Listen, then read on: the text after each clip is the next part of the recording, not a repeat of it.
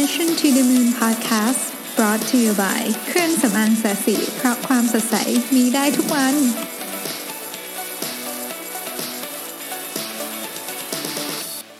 สวัสดีครับ ยินดีต้อนรับเข้าสู่ Mission to the Moon Podcast เอพิโซดที่ 75 นะครับ วันนี้เป็นวันอังคารที่ 3 กรกฎาคมนะครับ และเรื่องที่จะต้องพูดถึงแน่นอนก็คือเมื่อวานนี้นะฮะข่าวดีที่ทุกคนตั้งหน้าตั้งตารอก็คือว่าค้นพบ 13 ชีวิตที่ติดอยู่ในถ้ำหลวงนะครับ ก็เรียกว่าปรับปลื้มดีใจกันไปทั้งประเทศนะฮะตัวผมเองก็จริง ๆ ตอนนั้นนั่งทำอะไรอยู่ก็ไม่รู้ยังไม่ได้นอน แล้วก็แล้วก็เหมือนมันมีแอคทิวิตี้รุนแรงเกิดขึ้นในในโซเชียลมีเดียเราก็พอจะเห็นนะนะเราก็ต้องเอเหมือนกับเปิดดูว่าเอ๊ะมันมีอะไรทำไมมันมี notification เข้ามาเยอะจังนะฮะก็มีการคุยกันหลายกลุ่มนก็เปิดทีวีดูนะฮะก็ ได้เห็นภาพที่ต้องบอกว่าดูตอนแรกนี่พูดไม่ออกนะ เพราะว่าเหมือนกับเเราก็อื่นๆมาหลายวันเนาะติดตามข่าวนี้แล้วก็พอเออได้ยินข่าวดีเรารู้สึกว่าดีใจนะครับ แทนพ่อแม่ผู้ปกครองของอน้องๆที่ติดอยู่ในถ้ำแม่จะสิบวันเนี่ยนะฮะแล้วก็บอกว่าต้องจากใจคนไทยคนหนึ่งต้องขอบคุณบรรดา ผู้เสียสละทุกท่านนะครับที่เข้าร่วมปฏิบัติการครั้งนี้นะฮะโดยส่วนตัวแล้วเนี่ยผมรู้สึกประทับใจท่านผู้ว่านะฮะเอ่อมากๆนะรู้สึกว่าสไตล์การทำงานของท่านแล้วก็วิธีการอะไรต่างๆเนี่ยดูดูแบบเจ๋งมากเลยเป็นผู้นำที่ที่เท่แล้วก็แล้วก็ทำงานแบบมีระบบมีวิธีคิดที่เป็นเรื่องเป็นราวสุดๆเลยนะฮะชอบมากนะฮะท่านผู้ว่านี่แบบ เจ๋งมาก ก็ดีใจด้วยนะครับ วันนี้ล่าสุดนี่เท่าที่ดูก็อยู่ในปฏิบัติการของสเตจของการกู้ภัยเนาะก็คงจะไม่มีอะไรน่าห่วงนะฮะก็คิดว่าออีกไม่นานก็คงจะสามารถพาทุกท่านออกมาได้ แล้วก็พักฟื้นกันต่อไปนะฮะก็นั่นก็เป็นเรื่องที่ทุกคนดีใจผมคิดว่าเออน่าจะ คงคงมีคนมาสร้างหนังอยู่แล้วนะเรื่องนี้ผมว่าเพราะว่ามันมีเรื่องราวมากมายในเบื้องหลังนะฮะที่ที่เกิดขึ้นทั้งที่เรารับรู้ผ่านสื่อ แล้วก็อาจจะมีเรื่องที่เราไม่รู้ด้วยนะฮะซึ่งเดี๋ยวก็คงต้องรออติดตามเนาะว่ามันมีเรื่องอะไรบ้างนะครับก็น่าจะเป็นเรื่องที่เป็นความทรงจำครั้งสำคัญครั้งหนึ่งของคนยุคเราเลยก็ว่าได้นะฮะโอเค วันนี้จะมาคุยกันเรื่องอ่อ organization culture เพิ่น ผมมีโอกาสได้อ่าน Harvard Business Review อีกแล้วนะครับ ต้องบอกว่าคุณบอกว่าคุณอ่านหนังสือหรือเล่มเดียวแต่จริง ๆ ต้องบอกว่าไม่รู้เป็นไรหลังๆรู้สึกชอบ article ของ Harvard Business Review เขาเขียนดีนะฮะแล้วก็เล่มนี้เล่มนี้จริง ๆ เป็นอ่อ article ที่ใน magazine นะครับก็คือมันก่อนไปอ่าน magazine ใน iPad อะแล้วก็แล้วก็เจอ article นี้นะฮะก็มันเป็น article เรื่องที่เขียนว่า create a purpose driven organization นะครับ how to get employees to bring their smart their smarts and energy to work นะฮะคนเขียนชื่อ Robert Quinn แล้วก็ Anjan Thakorผมขออภัยถ้าอ่านชื่อผิดนะ คนบางทีหลายท่านชื่ออ่านยากเล็กน้อยนะครับโอเค ก็จริงๆเรื่องนี้ก็ก็เป็นเรื่องที่ที่ผมสนใจมากเพราะต้องบอกว่าตอนนี้คือเออ ในช่วงสองสามปีที่ผ่านมาเนี่ยนะฮะเราก็เราก็มีอิชชูเยอะนะที่บริษัทผมอะเราก็รู้สึกว่าเราแก้ปัญหาแบบแบบผมรู้สึกว่ามันแก้ปัญหาที่อาจจะค่อนข้างออกไปทางเฉพาะหน้าซะเยอะนะฮะผมกับกับกับทีมงานนะเราก็นั่งคุยกันนะว่าเอ้ยมันเกิดอะไรขึ้นล่าสุดเราก็เหมือนกับพยายามพูดคุยกับกับทีมงานหลาย ๆ หลาย ๆ ท่านหลาย ๆ แผนกนี่นะครับเราค้นพบว่าสิ่งหนึ่งที่เราอาจจะขาดไปก็คือ จุดมุ่งหมายที่มันชัดมากๆ คือจุดมุ่งหมายที่มันเป็นเรื่องงานเนี่ยมันมันก็มีอยู่แล้วแหละ คือทุกคนก็รู้แหละว่าตัวเองกำลังทำอะไรอยู่ แต่ว่ามันไม่มีสิ่งที่เราเรียกว่า higher purpose พอมันไม่มีอันนี้ปุ๊บเนี่ยบางทีมันทำงานยากเหมือนกันนะ แล้วก็มันทำให้เกิดเหมือนกับ คือทุกอย่างมันมันต้องมานั่งคิดใหม่หมดบางทีนะ ดังนั้นการทำงานหลายทีเนี่ยมันเหมือนออกไปดับเพลิงอะนะซึ่งไม่ดีเลย ครับเราก็เลยเริ่มมา structure structure เรื่องนี้กันใหม่จริงผมต้องบอกว่าผมอยู่ในขั้นตอนของการเตรียมที่จะรื้อเรื่องนี้อย่างใหญ่โตนะตอนนี้ผมใช้เวลาเยอะแม้ถ้าเกิดใครทางใครฟังพอดแคสต์ช่วงนี้ก็จะเห็นว่าผมเนี่ยอ่านหนังสือที่เกี่ยวเรื่อง OKR เรื่อง Purpose แล้วไปร่วมงานเกี่ยวกับ HR อะไรนี่เยอะมากนะครับเพราะว่าผมต้องการที่จะเข้าใจจริงๆว่าไอ้ซิสเต็มอันนี้นะฮะแล้วก็ระบบเรื่องพวกนี้มันทำงานยังไง เพราะว่าที่ผ่านมาทำงานที่นี่มาสิบกว่าปีเนี่ย คือก่อนหน้านี้ก็คือทำแต่ขายของคือพยายามจะขายของให้ได้ แล้วก็แก้ปัญหาแบบเฉพาะหน้าไปอะไรเงี้ยซึ่งมันมันไม่ได้แล้วมันมันอยู่ในจุดนั้นไม่ได้ต่อไปนะมันก็ต้องค่อยๆคิดว่า เราจะพาองค์กรจากวันนี้ไปได้ยังไง เพราะฉะนั้นสิ่งที่ผมอยากทำเนี่ยมันเป็นสิ่งที่อาร์ติเคิลนี้เขียนเลย แต่ว่าวันนี้ยังทำไม่ได้นะครับ ก็แต่พยายามจะทำและจะทำให้ได้เร็วๆนี้ด้วย เพราะเรื่องนี้มันด่วนนะสำคัญและด่วนใช้คำนี้แล้วกันนะฮะโอเค เขาบอกว่าอย่างนี้ฮะ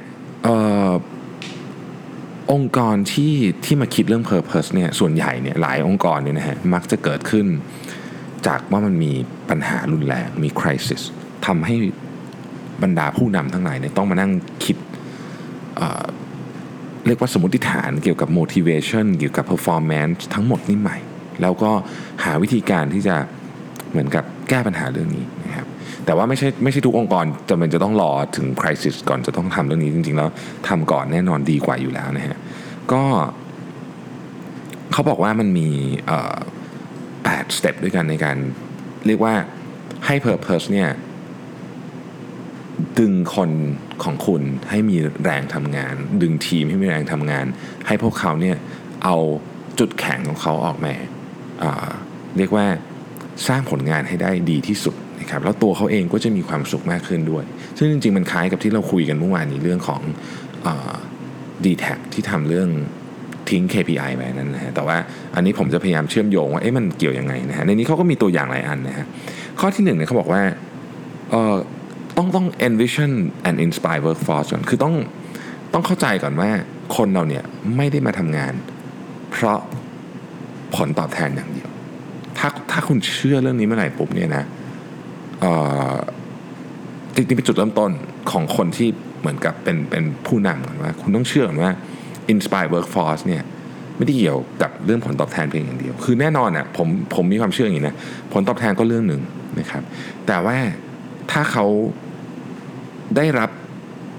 การเรียนรู้การเติบโต recognition ในงานเนี่ยพวกเนี้ยมันเป็นพลังที่ที่ที่มีค่าไม่แพ้กัน นะฮะตัวอย่างนี้เขาเล่าถึง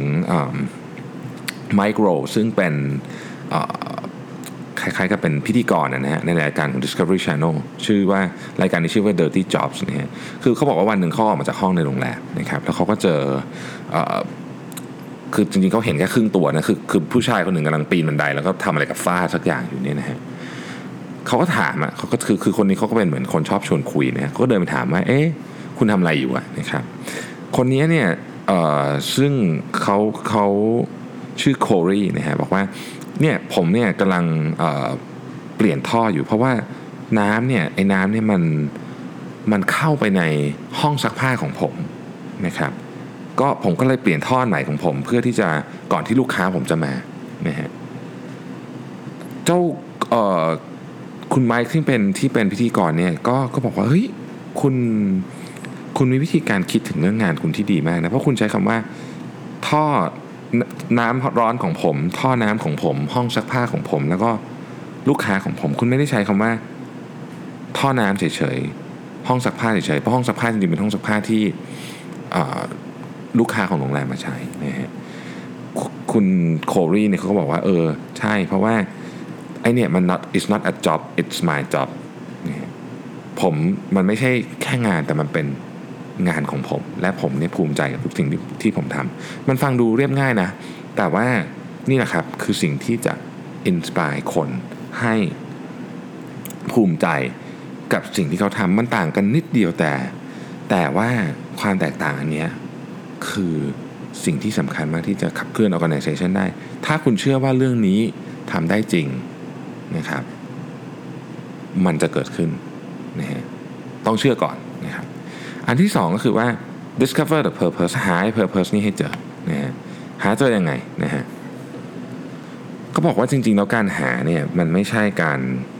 คิดใช้สมองไปนั่งทำกลยุทธ์เตรียมเอกสารอะไรพวกนี้เนี่ยนะฮะหรือเอา task force ขึ้นมาบอกว่าสร้าง task force ขึ้นมาบอกว่าเฮ้ยคุณไปหา purpose ขององค์กรมาอะไรแบบนี้มันไม่ใช่แบบนั้นนะคุณไม่สามารถใช้สมองคือ brain เนี่ยในการ capture employees heart ได้ คือคุณจะใช้หัวใจต้องใช้หัวใจ คือคุณต้องการจะ capture ใจของพนักงานก็ต้องใช้ใจหาทำยังไงผู้เขียนเนี่ยบอกว่าจริงๆเนี่ย higher purpose ขององค์กรคุณนะ่ะมันอยู่ที่นั่นอยู่แล้ว คือมันมีอยู่แล้ว เพียงแต่มันยังไม่ถูกค้นพบเท่านั้นเอง เพราะฉะนั้นในการค้นหาเนี่ยไม่ได้ตั้งขึ้นมาใหม่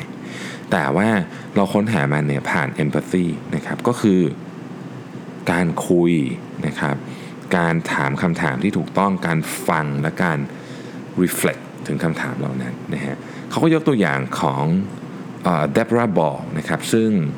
ก่อนหน้านี้เคยเป็นอธิการบดีของ School of Education นะครับก็คือน่าจะเป็นคณะครุศาสตร์ของ University of Michigan ก็บอกว่าเนี่ยตอนที่ตอนที่เธอเข้ามาเนี่ยนะฮะก็เหมือนกับคณะเขาเหมือนกับ มีเขาเรียก mission drift อะก็คือต่างคนต่างทำงานอะไรเงี้ยไม่เข้าใจเหมือนกันว่าโฟกัสของตัวเองคืออะไรอะไรแบบนี้นะครับ ก็คือเดบราก็บอกว่าเขาเธอต้องการที่จะเพิ่มโฟกัสเพิ่ม commitment และเพิ่ม collaboration เพิ่มโฟกัสเพิ่มความร่วมมืออะไรพวกนี้เนี่ยนะฮะสิ่งที่เธอทำก็คือเธอจะเรียนรู้และ learn and unlearn the organization ก็คือเธอต้องการที่จะรื้อทุกอย่างทางความคิดของของ ขององค์กรของเธอใหม่หมดเธอคุยกับสมาชิกทุกคนนะครับที่เป็นสมาชิกผู้สอนนะทุกคนนะฮะก็คือคณาจารย์ทั้งหลายเนี่ยนะฮะแล้วก็ค้นพบว่าเฮ้ยมันมีอะไรบางอย่างที่ที่เหมือนเป็นแรนดเหมือนเหมือนจะเป็นแรนดอมสตอรี่แต่มันเป็นเรื่องที่ค่อนข้างที่จะเขาเรียกว่ามีความคือเกิดคือมีคนพูดถึงเรื่องนี้เยอะนะครับ อันได้แก่ หลายคนที่คุยกับเธอเนี่ยบอกว่า พวกพวกเขามีความรู้สึกอยากที่จะเหมือนกับสร้าง Impact ด้านบวกให้กับสังคม ซึ่งจริง ๆ แล้วเนี่ยเธอบอกว่าอันเนี้ยมันมันไม่ได้เกี่ยวอะไรกับเรื่องผลตอบแทนนะ แต่ว่าเขารู้สึกว่าถ้าเกิดเขาได้ทำอันเนี้ยทุกคนจะจะแฮปปี้และมี engagement กับกับคณะกับโรงเรียนมากขึ้นนี่นะครับ เธอก็เลยดีไซน์ครับ ดีไซน์เหมือนกับ เขาเรียกว่า collective creation นะครับก็เป็นการให้เหมือนกับมีโปรแกรมที่เอาจุดแข็งของโรงเรียน ซึ่งแน่นอน University of Michigan ก็เป็นมหาวิทยาลัยระดับท็อปของโลกนี่นะครับ ไปทำงานเพื่อสังคมนะฮะก็คือว่าสิ่งที่พวกเขาทำก็คือ เขาใช้จุดแข็งของเขาเนี่ยไปทำให้ผู้สอน ในส่วนอื่นของของส่วนต่างๆของโลกนี่นะครับมีความสามารถในการสอนคนอื่นที่ขึ้นหมายหมายถึงว่าไปเทรนครูนั่นเองซึ่งแน่นอนว่ามันช่วยให้มี Impact ด้านบวกต่อโลกนี้นะครับก็ทุกคนก็รู้สึกว่าเฮ้ยนี่มันเป็นเหมือนกับ mission เป็นเป็นเป็น purpose ใหม่ของของคณะเรานะเราจะทำให้ได้ดี ทุกคนก็มี engagement มากขึ้น คนก็ทำงานมีความสุขขึ้น ทุกอย่างไอ้ metrics มาตรวัดต่างๆนี่ก็ดีขึ้นไปหมดนะข้อที่3เนี่ยก็คือ recognize the need for authenticity ก็คือเฮ้ยมันต้องเป็นของจริง มันต้องเป็นของจริงนะฮะ purpose เนี่ยไม่สามารถอย่างที่บอกเกิดขึ้นจากอยู่ดีบอกว่าเฮ้ยคุณไปคิดไปที่ purpose คืออะไรนะครับมันต้องเป็นของจริง แล้วมันต้องมันต้องถูกคิดและปฏิบัติโดย ตั้งแต่เริ่มจากบนสุดเลยนะฮะแล้วก็เราก็ทำลงมาอย่างที่เรียกว่าแสดงผลให้เห็นได้ชัดเจนว่าทุกคนเอาจริงกับเรื่องนี้นะครับเขาก็ยกตัวอย่างว่ามันมีบริษัทหนึ่งนะครับเป็น investment bank ชื่อ Chandler O'Neill and Partners นะครับซึ่งก็เป็น investment bank ขนาดกลางนะครับก็ก็บริษัทก็ค่อนข้างจะประสบความสำเร็จนะฮะแล้วก็มีโฟกัสธุรกิจอยู่ใน financial institution คือช่วย financial financial institution ในการมันคือออกพันธบัตรอะไรพวกนี้นะครับเพิ่ม raise capital นะครับก็ทุกอย่างก็ดูโอเคนะฮะ แล้วก็โฟกัสก็คือ usual goal นะก็ maximize shareholder value ปกตินะฮะบริษัทส่วนใหญ่ก็จะมีโกแบบนี้แหละ แต่ว่าเกิดเหตุการณ์9 11นะครับ 11 กันยายน 2001นะฮะ ออฟฟิศของ Sandler O'Neill and Partners เนี่ยอยู่ในตึก World Trade Center นะครับแล้วก็แน่นอนว่าเกิดเหตุการณ์เครื่องบินชนตึกนะครับ แล้วก็มีผู้คนเสียชีวิตมากมายนะครับบริษัทข้อมูลของบริษัทเนี่ยหายเพียบ infrastructure ที่เป็น physical ทั้งหมดเนี่ยพังหมดนะครับ Jimmy Dunne ซึ่งกำลังจะตอนนั้นเนี่ยก็คือเป็น top executive นี่นะฮะ ก็ทราบหลังจากที่ทุกอย่างมันแบบฝุ่นตลบหายไปแล้วเนี่ยก็ค้นพบว่าประมาณหนึ่งในสามของพนักงานของทั้งหมดของทีมงานทั้งหมดเนี่ยเสียชีวิตนะฮะทีนี้เนี่ยต้องคิดก่อนว่า โอ้โห เหตุการณ์ใหญ่ขนาดนี้เนี่ยจะทำอะไรก่อนเป็น priority นะครับ สิ่งที่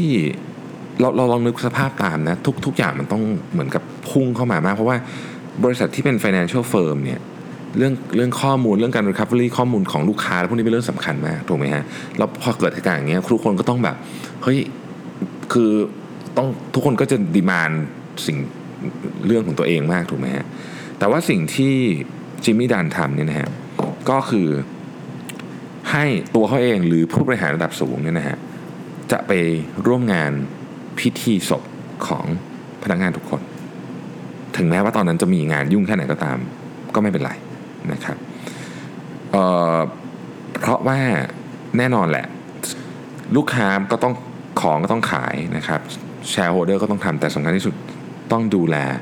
พนักงานก่อนในจังหวะนี้ นี่คือสิ่งที่เขาเลือกให้ความสำคัญนะฮะนอกจากนั้นเขาเนี่ยก็บอกกับ CFO บอกว่า เฮ้ย เราเนี่ยจ่ายเงินเดือนพนักงาน และโบนัสจนถึงสิ้นปี 2001 ได้ไหมนะครับ CFO ก็บอกได้ นะฮะเอาแล้วถ้าจากนั้นจ่ายไปอีก 1 ปีถึงปี 2002ได้ไหมคนพนักงานที่เสียชีวิตอะนะพูดถึงพนักงานที่เสียชีวิตนะครับ เราจ่ายโบนัสกับเงินเดือนของเขาถึงสิ้นปี 2001 ได้ไหม CFO บอกได้นะครับ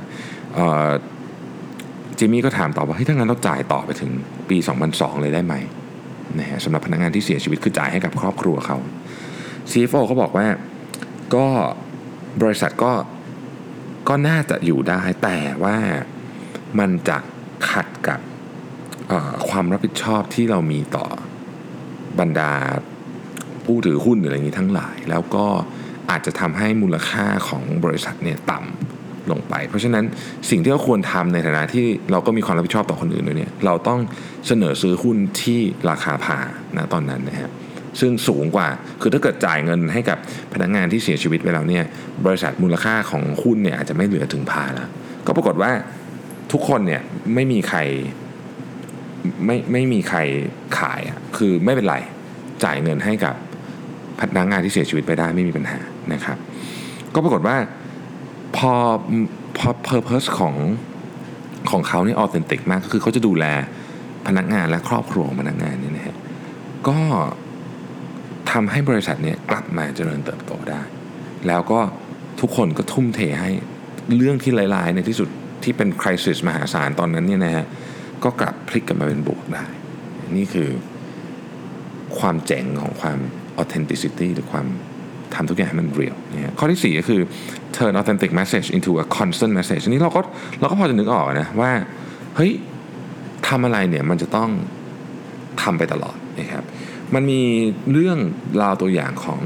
โทนี่มิโอลาซึ่งเป็น head ของ consumer operations ของ Bank of America Bank of America เนี่ย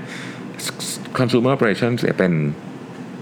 หน่วยงานที่ค่อนข้างใหญ่นะครับแล้วก็จะมีแน่นอนนะพบหน่วยงานใหญ่แล้วก็เป็นบริษัทที่อยู่มานานมากๆเนี่ยนะครับ ก็มันก็จะมีแรงต่อต้านการเปลี่ยนแปลงอะไรต่างๆ มากมาย แล้วก็ทุกอย่างมันเหมือนเป็นเป็นบูโรแครตไปหมดเลยนะคือมันก็ทำอะไรก็ติด ๆ ไปหมดนะฮะนึกสภาพธนาคารใหญ่ ๆ ประมาณนั้นนะฮะทีเนี้ยพอคนนี้เนี่ยเขารับงานมันเนี่ยเขาก็บอกว่า เฮ้ย เราเนี่ยมีเพอร์เพสที่ชัดเจนนะแผนกของเราคือทั้งฝ่าย consumer bank เนี่ยนะฮะทั้งฝ่าย consumer operation เนี่ยนะฮะเราจะเราจะเน้นไปที่เรื่องของ operation skill และ leadership ในตัวทีมงานจบแค่นี้เพราะฉะนั้นทุกอย่างที่เขาทำตั้งแต่ประชุมตั้งแต่ strategy ทุก conversation ทุกการตัดสินใจเนี่ย เขาจะถามคำถามนี้เสมอเลยว่า will this make us better operators คือมันจะทำให้เราเป็น operators ที่ดีขึ้นไหมถ้าไม่เราจะไม่ทำเขา consistent มาก ๆ พอเขา consistent แบบนี้เนี่ยทุกอย่างจะเริ่มค่อยๆ เปลี่ยน เพราะอะไรรู้ไหมฮะ เพราะมันมีเหตุการณ์ที่เกิดขึ้นเฉพาะแน่ซึ่งแน่นอนคนนี้ไม่ได้อยู่ตัดสินใจทุกเรื่อง manager ระดับรองลงไปเนี่ยก็เอ๊ะถามคำถามนี้เหมือนกัน เฮ้ย ถ้าเราตัดสินใจแบบนี้จะทำให้เราเป็นโอเปอเรเตอร์ที่ดีขึ้นไหมนะครับคำว่าโอเปอเรเตอร์ก็คือผู้ปฏิบัติการที่ดีขึ้นไหมนะฮะ ถ้าไม่ใช่เขาไม่ทำนะครับทีนี้การที่เขามี mindset แบบนี้เนี่ยมันหมายถึงเลือกที่จะทำอะไรและเลือกที่จะไม่ทำอะไรด้วย อย่างตอนนั้นเนี่ยก็มีการเสนอขึ้นมาว่าเออเนี่ยเราจะปรับปรุง call center นะเพื่อให้เราสามารถที่จะออรองรับมีเทคโนโลยีใหม่เพิ่มคนได้อะไรประมาณนี้นะฮะซึ่งซึ่งก็ฟังดูเหมือนจะดีนะจากฟังดูภายนอกก็เหมือนจะดี แต่เขาก็ถามคำถามนี้แหละว่า เอ๊ะมันจะทำให้เราเป็น ออเปอเรเตอร์หรือผู้ปฏิบัติงานที่ดีขึ้นไหมคำตอบคือไม่ใช่ เขาก็ไม่ทำนะสิ่งที่เขาทำแทนก็คือว่าเขามาโฟกัสที่จะลดเรื่องที่คอมเพลนเข้ามา คือไม่ต้องไม่ต้องไปทำหลาย call center การแค่ลดเรื่องที่จะคอมเพลนเข้ามาเนี่ย ก็ทำให้ call center เนี่ยดีขึ้นอยู่แล้ว เพราะว่าเรื่องคอมเพลนมันน้อยลง call center ก็ก็มีเวลาคุยลูกค้าแต่ละคนเยอะขึ้น อันนี้แหละ ทำตลอด แล้วทำให้ทุกคนเนี่ยไม่ต้องไม่ต้องเหมือนกับรู้เลยว่าจะต้องตัดสินใจยังไง คนที่เป็นหัวหน้าไม่อยู่ ก็ตัดสินใจได้เหมือนกับคนที่เป็นหัวหน้าอยู่เลยนะครับวันก่อนเนี่ยผมไปประชุมกับ CTO ผมใน CTO ผมพูดคำหนึ่งผมชอบมากเลยเขาบอกว่า สิ่งที่เราจะต้องทำให้ได้ ก็คือ วกอย่างน้อยที่สุดพวกเราทุกคนเนี่ยนะครับที่เป็นระดับ managerial level เนี่ยเวลามีใครมาถามอะไรเราเนี่ยถ้าเราไม่อยู่อีกคนหนึ่งตอบต้องตอบเหมือนกับเราอยู่ หมายถึงว่าเราจะต้องแทบจะใช้คำว่ารู้ใจอีกคนหนึ่งเลยก็ได้ ความหมายคำว่ารู้ใจอีกคนหนึ่งเนี่ยมันเกิดขึ้นมาจากอันนี้ครับมันมี purpose ที่ชัดเจนซึ่งถามว่าทำยากไหมตอบเลยว่ายากมาก ๆ แต่ถ้าทำได้เนี่ยนะฮะโอ้โหมันจะเป็นองค์กรที่แบบทำงานได้เจ๋งมากนะข้อที่ 5 คือ stimulate learning นะครับ คือจริงๆ ข้อนี้มันคือ think learn grow คือคิดเรียนรู้และเติบโตนะครับ คือคนที่เรามา มา มาทำงานเนี่ย ก็เขาก็จะมี 3 เรื่องเนี่ยเป็นเรื่องที่ทุกคนอยากได้นะครับ ได้คิด ได้เรียนรู้ และได้เติบโตเนี่ยทีนี้เนี่ยการที่จะทำแบบนั้นได้เนี่ย มันก็จะต้องมี system ครับยกตัวอย่างเช่น กระบวนการหนึ่งที่ตอนนี้เป็นที่ยอมรับกันมากว่าเฮ้ยมัน work จริงก็คือ feedback system และ reflect ด้วยนะครับ อย่างตัวอย่างขององค์กรเขาจะอย่างนี้ชื่อ the mission continues when non-profit นะฮะเขาให้พนักงงานช่วงแรกเนี่ยเขียนทุกสองอาทิตย์นะว่า เฮ้ยเอ่อ purpose ของของการทำงานของเขาคืออะไร strength ของเขาคืออะไร แล้ว development ของเขาคืออะไร exercise อันนี้เนี่ยเวลาเขียนไปปุ๊บ มันจะได้ reflect ได้ว่าเฮ้ยจริงๆ ฉันทำอะไรอยู่ที่นี่นะแล้วพอได้ reflect ปุ๊บเนี่ยทุกคนก็จะเหมือนกับได้เห็นจริงๆว่า เราเนี่ยกำลังทำอะไรอยู่แล้วมีประโยชน์อะไรนะครับการทำแบบนี้เนี่ยมันจะทำให้เกิดสิ่งที่เรียกว่า commander's intent เกิดขึ้น คือมันเป็นศัพท์ของทหารนะฮะเขาบอกว่า commander's intent ก็คือ แม้ว่าหัวหน้าจะไม่อยู่นะครับ แต่คนในทีมเนี่ยจะรู้เลยว่าต้องทำอะไรนะครับ เพราะจะมองเห็นสิ่งที่หัวหน้าอยากได้ ภาพจบอะภาพ end end mind end the end in mind เนี่ยจะเห็นเหมือนกันหมดนะฮะข้อที่ 6 ก็คือ turn mid level managers into purpose driven leaders ก็คือ mid level managers ผู้บริหารระดับกลางเนี่ยจะเปลี่ยนเขายังไงให้เป็น purpose driven leaders ให้ได้นะครับ อันนี้เป็นเคสของ KPMG นะฮะ KPMG เนี่ยแน่นอนว่าเป็นทุกคนรู้จักในนามเป็นบริษัท Big Four นะครับก็อดีตอดีตนะพูดถึงอดีตก่อนนะครับ อดีตเนี่ยก็ระดับ partner ทั้งหลายเนี่ยนะฮะก็ก็ ก็ approach leadership เหมือน accounting อะก็คือทุกอย่างเนี่ยถูกทำอย่างละเอียดละออนะครับมี assessment ที่ชัดเจนมีมาตรการอะไรที่แบบวัดได้อะไรแบบนี้นะครับ มันก็เป็นมันก็เป็น culture ของบริษัทที่ทำงานประเภทนี้นะฮะซึ่งซึ่งซึ่งก็ไม่แปลกอะไรนะพูดจริงๆนะฮะแต่ว่าพนักงานในทุกระดับเนี่ยก็จะก็จะก็จะถูกถ่ายทอด culture นี้ออกมาด้วยนะครับ มันเป็น culture ของสิ่งที่เรียกว่าเป็น คนจะตัดสินใจทำอะไรที่มันค่อนข้างเซฟหน่อยนะฮะแต่ว่าตอนที่ KPMG เนี่ยทำ transformation เนี่ยนะฮะบริษัทก็เริ่มพยายามที่จะ explore เรื่องเรื่อง purpose แล้วเขาค้นพบว่าเฮ้ยจริงๆเนี่ยสิ่งที่บริษัททำเนี่ยมันมีผลต่อเหตุการณ์สำคัญสำคัญของโลกเยอะมากนะฮะแล้วเขาก็ได้คอนคลูดจากการสัมภาษณ์พนักงานของ KPMG ซึ่ง มันมีอยู่แล้วนะครับ Purpose อันนี้ไม่มีอยู่ในบริษัทอยู่แล้วเขาแค่ดึงมันออกมาจากการคุยกับพนักงานนั่นเองบอกว่า uh, Purpose ของ KPMG คือ inspire confidence and empower change ซึ่งประโยคนี้ในบทความที่เขียนเลยว่า เฮ้ยจริง ๆ มันน่าเอาไปทำเป็น marketing campaign มากนะ แต่ว่า top executive เนี่ยอดใจไว้ได้ แล้วก็ไม่ทำนะฮะ แล้วเอา purpose อันนี้มาพูดคุยกับทีมงาน ตั้งแต่ระดับบนสุด แล้วพยายามพูดว่า เฮ้ย ตัวเขาเองเนี่ย มีมีความผูกพันหรือหรือความรู้สึกยังไงกับกับกับไอ้ไอ้คำคำนี้นะครับ แล้วให้ทุกคนเนี่ยมีโอกาสได้ดิสคัสกันอย่างคล้ายๆกับเปิดอกคุยกันว่าเนี่ยคำนี้มันมีความหมายไงกับคุณ ซึ่งมันเป็นที่มาของข้อที่ 7 ก็คือ connect the people to the purpose นะฮะพอผู้บริหารระดับสูงและระดับกลางเนี่ยเริ่มเข้าใจแล้วว่า purpose ของบริษัทคืออะไรเนี่ยก็ต้อง connect ทุกคนเข้ามากับ purpose นี้ แต่มี spoiler alert นิดนึงนะครับ top down วิธีการแบบ top down เนี่ยไม่ work เนี่ยวิธีการ top down ไม่ work ทุกคนต้องเหมือนกับมีส่วนในการ drive process อันนี้เขาถึงจะพูดง่ายก็คืออินนะนะฮะพูดง่ายคืออิน